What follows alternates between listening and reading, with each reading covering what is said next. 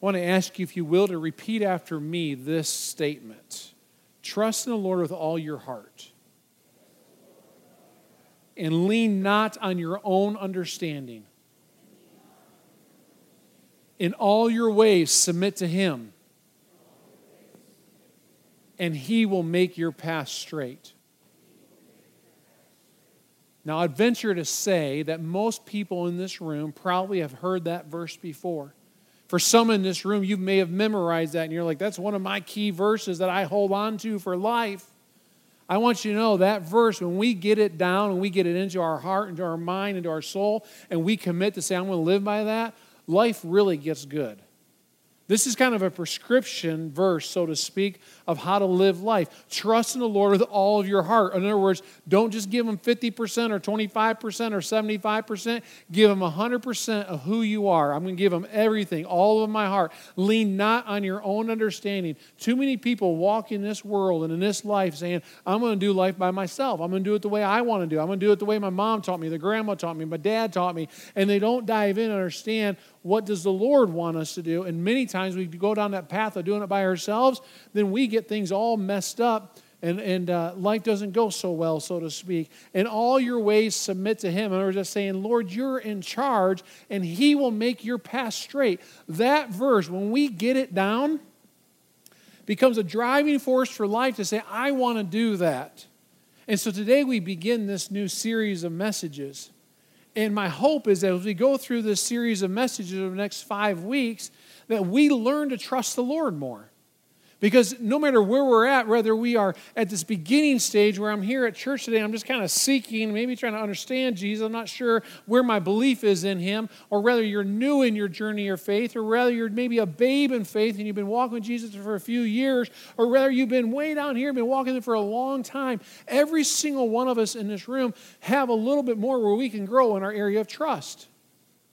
And quite honestly, we'll be in that spot until the day we go to eternity as long as we continue to pursue Him. And so we're going to learn together how do we trust in our weaknesses? How do we trust in our goodness? How do we trust when we have doubt? How do we trust when we deal with sin? How do we trust when we fail? Because all of us at times will fail. I love that, that God has blessed us with some great other preachers in our church. And so, just like last year we did this, we're going to share in this sermon series with some other preachers that are right here within our church who are going to help bring this, this series of messages this summer as we together learn to trust in the Lord with all of our heart lean not on our own understanding, but in all our ways acknowledge Him. Turn your Bibles to 2 Corinthians chapter 12 as we begin to talk about weakness. Today, our our text comes from the second letter that Paul had writ, written to the church at Corinth. He had missionary travels and established the church in Corinth and had sent them a letter encouraging them how to live their faith, and he sends them a second one. The church at Corinth, they struggled with purity and they struggled with spiritual consistency. All the world's ways were influencing them. While they had embraced the gospel, which means they said, All right, we believe in Jesus. Paul, we believe in your message. We accept Jesus. Many continue to walk in, in the flesh, in the, in the carnal ways of living, and the church had developed that kind of carnal mindset. Doesn't sound much different than our culture today, does it? Many times we say, Well, I believe in Jesus, I believe in the gospel, but we don't leave the world. We continue to walk in the world, continue to let the world influence and the world guide us. And Paul writes in this letter, like, listen, if you are in Christ Jesus and you believe in the gospel and you do believe in the death, the burial, and the resurrection of Jesus Christ, then, then you've chosen a new life, and this is how you shall now live and not live in the carnal or live in the flesh. And so this attitude and behavior of living in the flesh while still saying, I believe in Jesus, was influencing the church. And so Paul writes to in this letter and says, listen, we got to get this, this thing straightened out here in our lives. So begin with me in verse 1 of chapter 12. He says, I must go on boasting. Although there is nothing to be gained, I will go on to visions and revelations from the Lord. I know a man in Christ who 14 years ago was caught up to the third heaven. Whether it was in the body or out of the body, I do not know. God knows. And I know what this man, whether in the body or apart from the body, I do not know, but God knows, was caught up to paradise and heard inexpressible things, things that no one is permitted to tell. I will boast about a man like that, but I will not boast about myself except about my weaknesses. Even if I should choose to boast, I should not be a fool because I would be speaking the truth. But I refrain so no one will think more of me than is warranted by what I do or say, or because of these surpass, surpassingly great revelations.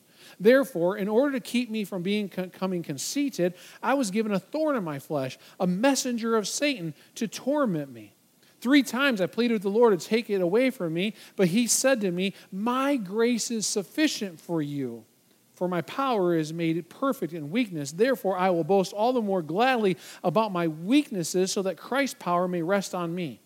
That is why, for Christ's sake, I delight in my weaknesses, in insults, in hardships, in persecutions, in difficulties. For when I am weak, then I am strong.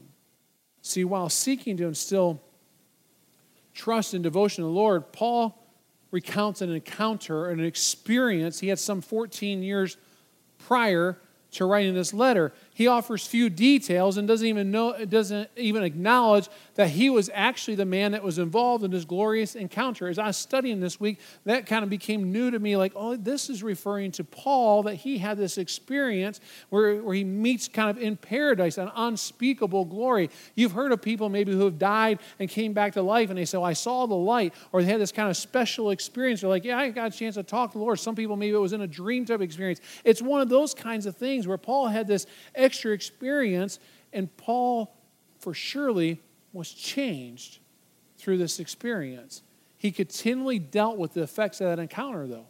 He's continually dealing with how did that affect me negatively or positively. Clearly, it shaped his life and his ministry, bringing him closer to the Lord with a renewed commitment and so as he's going along, he's like wrestling with, I don't want pride to grow up because of this experience that I had. It presented a challenge for Paul because he encountered something that he said no one else has encountered. No individual has encountered. And such an encounter could potentially produce pride or arrogance in his heart and adversely affect who he was or what he was doing in the Lord. And though Paul learned in this great challenge, he teaches us one of the great paradoxes in a Christian life, and that is strength is found in weakness. Now, that doesn't align with our world, does it? Our world would tell us to muscle up enough energy, muscle up enough strength. Don't you dare be weak. But what we learn from today as we walk through this with Paul is that we are actually stronger, church, when we embrace the weakness that we go through. Such a statement doesn't align with the philosophies of today or the teachers today. But in order for a believer to become strong in our faith, we must experience some great weakness. And you talk about weakness, you say, what are you talking about? I'm talking about trials. talking about difficulties, talking about challenges, things that stress us, things that overwhelm us, things that are hard, things that, that, that get underneath our skin, so to speak. Paul says, listen, these kind of weaknesses, they're actually good for us. Let, let me break this down a little bit for you this morning. See, Paul sees a potential of vanity or pride in verses 7 and 8. As Paul continues to share about this miraculous counter, he reveals the struggle that often develops following such an encounter. I had this great experience with God, so great things are happening. Now, our struggles may be different, but Paul notices these struggles, and he says he de- deals with these struggles. He considers consider the, the, the temptation that could come along. Look at verse 7, the first part. He says, In order to keep me from becoming conceited, I was given a, a thorn in my flesh the Lord knew Paul would be tempted to become vain. He knew he'd be tempted to be to think that look what I did or look what I've accomplished. And it doesn't necessarily imply that Paul was doing that or he was moving down that sinful path of pride because of this encounter, but the potential was there because he had this great experience with the Lord. And Satan could use that opportunity to grow heart, to grow pride in Paul's heart so that he starts thinking, look what I've done. It would have been easy for him to focus more on that encounter than depending on the Lord and ministry. And pride is something that all of us deal with. Pride is something that all of us have to watch out for. Regardless of the position, regardless of what we do, whatever we're doing in life, we have to watch out for pride. We have to watch out for when we start saying, Look what I did.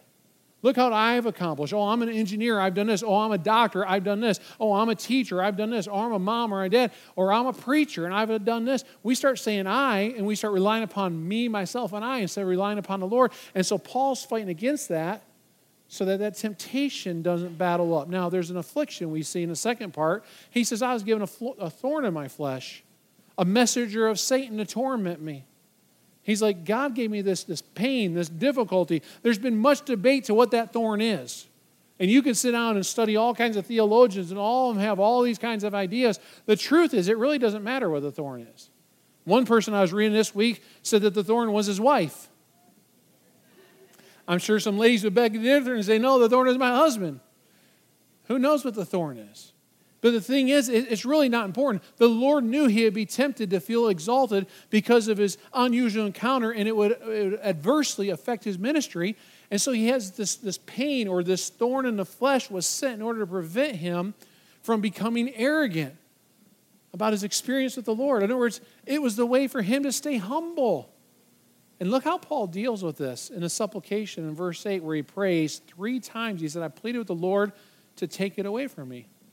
Whatever that thorn was in the flesh, it had concern for Paul, and he prays, Take it away from me. Now, when we just read the scripture, we say, okay, well, he prayed three times and said, Lord, would you take this away from me? I think there's so much more to it than that. If you will, let me just indulge for a second and let the imagination run for a moment.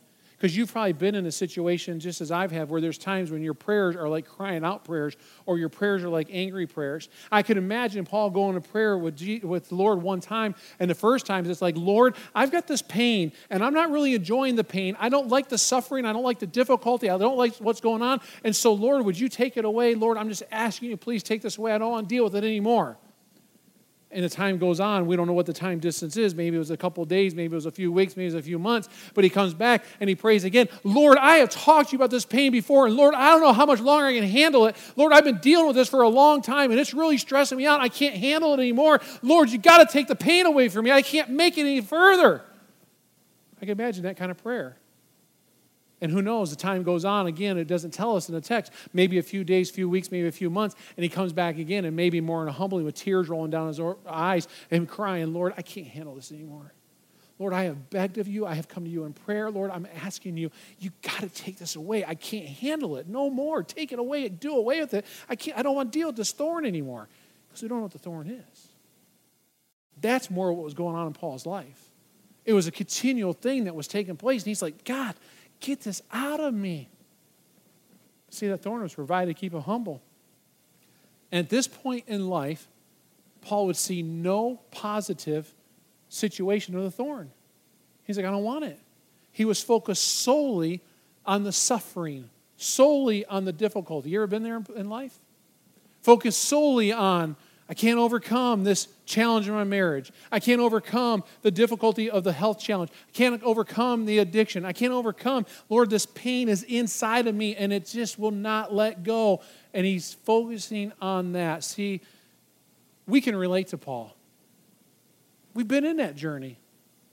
Lord, I've asked you for healing. Lord, I've asked you for repair. Lord, I've asked that this weakness, this trial, this struggle will be gone. We understand that our troubles and our heartaches are varied, but they're real for us. Our life adversities are real. Whatever you're walking in, your, your trial or your struggle might be, Lord, I'm not sure how I'm going to pay the bills this week.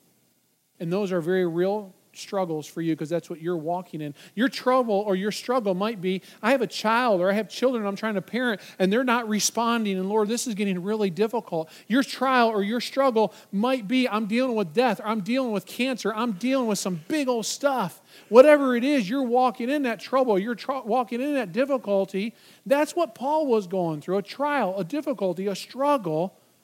And I haven't met a person yet that says, I enjoy pain and discomfort. I haven't met a person yet in my journey of life that says, Yeah, bring me on some more pain. I love it. Have you? They're not out there. None of us are crying out, Lord, give me more troubles, give me more hardships, because we don't enjoy adversity. We focus on the pain and then we give little thought or the benefit that it may bring. But Paul, as he's writing this letter, starts to turn the corner, starts to point the Corinthian church to say, look at what can good can come out of it. See, I, I don't enjoy adversity and form, but the trials do produce spiritual growth when we go through difficulties, drawing us closer to the Lord, they're actually benefit, beneficial to us in our walk with Jesus. And so, Paul's mind in this writing, he starts to then show the church how his mind started to change and how he started to look at things differently. Verse 9 and 10, as he sees the presence of victory. See, at the onset of the affliction, Paul says there's no benefit at all. He only wanted to remove, take it away. The Lord allowed the, the thorn to continue and would use this thorn to teach Paul much about his faith and essentially bringing him victory through his adversity. And we see the provision in verse 9, the first part, when he says, My grace is sufficient for you, for my power is made perfect in weakness. See, the Lord's response to Paul is very interesting. He doesn't speak of the nature of the thorn or the severity of the suffering. Jesus revealed that his grace is sufficient that his strength was made perfect in weakness. He didn't even address it. He didn't say, Well, Paul, I understand you've got this going on in life and that's really challenging. Here's how to deal with it. He just said, My grace is sufficient and my strength will be made perfect in your weakness. See, while that thorn would not be removed, the Lord provided the grace and the strength to carry him through. It's true today, church. I don't know what you're walking in today. I don't know what your thorn is, so to speak. I don't know what the weakness is. I don't know what the trial is, but I know the scripture's true. I know his grace is sufficient and his strength will be made perfect in our weakness. See, while this verse has brought comfort and hope to many through the ages, it's also very challenging. We discover our Lord has a different perspective than we do. See, living in a body of flesh, we tend to focus on the aspects of the physical pain. I'm having a surgery. Oh, so and so sick. Oh, my marriage is doing this. Oh, this is going on. We focus on all those difficulties and we have pain. What we typically do is we tend to turn and focus on immediately the pain. Let's fix the pain. But the Lord views life from a different perspective, He views it from a spiritual perspective. He desires us to focus on His grace and strength. So when we walk in pain, we go, okay, I got a trial, I got a pain, I got a difficulty. God, I'm looking for your grace. God, I'm looking for your strength. I'm God, I'm looking for you to carry me through when I'm facing this adversity or this trial. I, will agree. Such focus is hard to obtain. But that's what the Lord wants us to see. That's what Paul is encouraging. When you're weak, to seek His grace. His grace is always sufficient, regardless of the trial we must endure. No matter what the challenge is, you'll never face a trial that our Lord is unable to guide you through according to His grace and His strength. Paul's coming to that, that spot in life and he's bringing that to the Corinthian church, going, Look, at I had physical challenges, but here's how I dealt with them, and here's what I learned about my walk with Jesus. And his perspective is changing. Look at the second part of verse 9. He says, Therefore, I will boast all the more gladly about my weaknesses so that Christ's power may rest on me. Now, I don't believe that attitude developed overnight. I don't think Paul met Jesus and then all of a sudden, boom, he had this attitude that because I'm going through challenge, I'm going to just boast about Christ. I think it revealed a perspective on life that grew in him as he grew with his walk with Jesus. He had come to the place that he is willing to welcome adversity. Stop and think about that for a moment. He gets to a place in life, even rejoicing, so that he might experience the power of Christ. That I'm going through this difficulty, it's okay. I'm good with it. God's going to show me through it. God's going to work with me in it. See, if suffering was the source of our strength and power through Christ, then he would have welcomed such difficulty with open arms. And that's what Paul was doing. He said, suffering's okay. Such a perspective will never be developed on a mountaintop experience. See, there's been a lie that has been sent through Christianity for years that when you become a Christian, life's going to be great. Life's going to be perfect. Everything's going to be wonderful. Mountaintop experience to mountaintop experience to mountaintop experience. That's a lie straight from hell. It's a lie from Satan. Many times when you become a Christian, sometimes life gets much more difficult. And you know, what I've noticed is I've been on a lot of mountains, but the ones I've been on, there's not much growing up there. Some rock, some snow. You know where things are beautiful? Down in the valley. It's where the water's running off. It's where things are green. That's where things are luscious. That's where things are growing. We grow in the valley.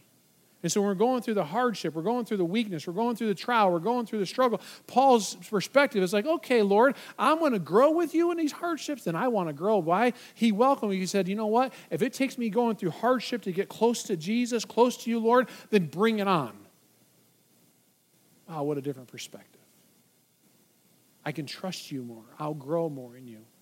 Are we willing to be welcoming to those kind of trials, those kind of experience? We can rejoice in the valley knowing that we have power of his grace, the power of his strength to carry us through. And then he, you really see a mindset change when he in verse 10 where he starts addressing these kind of his pleasures these hardships. Look at verse 10. That is why, for Christ's sake, I delight in weakness and insults and hardships and persecutions and difficulties. He says, These are good things. I delight in them. Now, if you're looking at the Apostle Paul and you're just reading this letter me the first time, you look at that and what are you thinking? I know what I'm thinking. I'm thinking this guy's crazy. This guy's an idiot.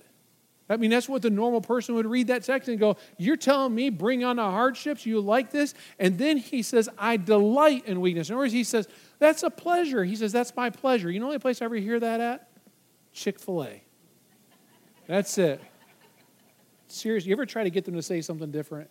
It's like a game to me. I'm like, how can I say, like, thank you or appreciate you? They can always respond with my pleasure. That's what Paul created that, and Chick fil A stole it from him. He says, My pleasure to have difficulties, my pleasure to have hardships, my pleasure to have weaknesses. Paul had even come to that place where it was a pleasure. Again, such a, uh, an attitude is so contrary to human nature. It's not the normal. Let's take a moment and just consider Paul's struggles. He says he uses the word weaknesses, insults, hardships, persecutions, and difficulties. Weaknesses speak of the generally all kinds of suffering, whether it's moral or it's physical. He said, Bring them on, my pleasure. I delight in that. Insults, they refer to ridicule and insult and slander and rumors that were created and shared about him as he went about his three missionary journeys, preaching and teaching and sharing Jesus. He says, That's fine, that's my pleasure. Bring them on. That's okay, I can handle that. Hardships speak of the physical need, the hunger, the thirst, the lack of clothing, shelter. He's like, That's okay, that's my pleasure. I, I can sleep underneath a rock if I have to sleep underneath a rock. That's fine. My, my ship can be destroyed. That's fine. I can be tossed aside in the sea. That's fine. I can be bitten by a snake. That's okay. I'm, I'm good with all that stuff. Persecution deals with those verbal or physical attacks, abuse or injury, where people you took them to the point of almost to death. He says, That's fine. You can take my body. I'm good with all that. He says, My pleasure to walk through that. These difficulties, these perplexity, or perplexities, these anxious moments or inescapable problems. He says, Bring them on. I'm good with that. And I look at Paul and say, Paul, you are crazy. Let's just be real with the text for a moment. Because you can look at the text and we can read it and go, oh, that's all, that's all cute, that's really nice. But when, when real life happens, do we think like that? We don't, do we? When mom and dad announce divorce is coming, you think kids are going, that's great. When your husband walks in and says, I've been having an affair, and you say, Oh, that's wonderful. I get to grow in Jesus. Or when your wife comes home and says, I went to the doctor today, I have cancer, and I only have three months to live, you think you're going, Yeah, that's beautiful. No. We got to get real with the text sometimes. And it's a hard text to deal with. But Paul says this is how you get close to Jesus. When you walk through it, what do you do? You keep your eyes on Christ Jesus. You walk close to Christ Jesus. You grab on to Christ Jesus. You, you go deeper into Bible study. You engage in more prayer. You grow closer to your church friends. You make sure you're not missing your small group. You make sure you're in worship. You're like, I'm going to draw close to Jesus. James says to consider it pure joy when you face trials of many kinds. Both James and Paul need to be locked up in a loony hospital. I, I don't say that jokingly. I mean, if, if you if you look at the text and you're real with the text, we go, this stuff doesn't make sense. But it does when you follow Jesus Christ. It does when you submit to his leadership. See, this approach to difficulties of life will never be possible apart from a close, committed walk to Jesus Christ. That's why it's so important that we develop and exercise our spiritual muscles, so to speak, our quiet time, our scripture memorization, uh, being involved in our church, uh, just practicing Bible reading, diving and get, getting to know Christ. We practice that continually. We work at that continually because we don't know when the next challenge, difficulty, trial, weakness spot's going to come around the corner. Typically, what happens though? Something difficult comes and we get mad at God we get angry at God. God, how could you allow my dad to die of a heart attack? Dad, how could you allow that car accident to ha- happen? God, how can you allow this to happen? God, why? And many people have walked away from God and shake their fist at God and say, Well, God allowed this to happen in my life, and they gave up on God. All along, it was an opportunity to grow closer if they grab onto God. Many times that's what happens in our own walk with God. We go through hard times. We're like, how can you let me be going through this? I serve you, God. I worship you, God. I honor you, God. I praise you, God. I read the Bible, God. God, I'm doing everything I can to honor you, and you allow this difficulty in my life? Happened to Apostle Paul. And our mindset should be, he's allowing it, and now I have an opportunity to grow. Have a choice. I can run and be angry, or I can run to him and grow in Christ. That's where Paul went, facing the trials.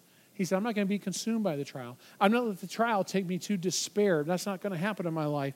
If we could use trials the same way, we would be strengthened in the Lord, and we'd be just like the Apostle Paul. We'd be able to walk through a trial and go, I don't, I don't exactly like it. No one, it doesn't say you have to like it. But I'm going to walk through this trial. You know what? God's grace is sufficient. He'll carry me through this challenge or this weakness. Here's the paradox. Verse 10 says, For when I am weak, then I am strong. See, Paul lived life according to one of the greatest paradoxes of the Christian life because that doesn't align with what this world teaches. He had come to the place he realized his weakness actually provided strength. When he allowed himself to be vulnerable and needy before the Lord, then he was able to receive strength, and then Christ could provide the strength he needed. That not been available because he tried to handle everything on his own. And that's the trouble we get into. We try to take care of a situation. Well, I'll fix this. I'll do that. I'll make sure it gets fixed. And then everything will be great. And what happens is usually we struggle like we're in quicksand versus surrendering when I'm in a difficult time. You know, the best place to be in life is when you cry out to God and say, God, I can't handle it anymore.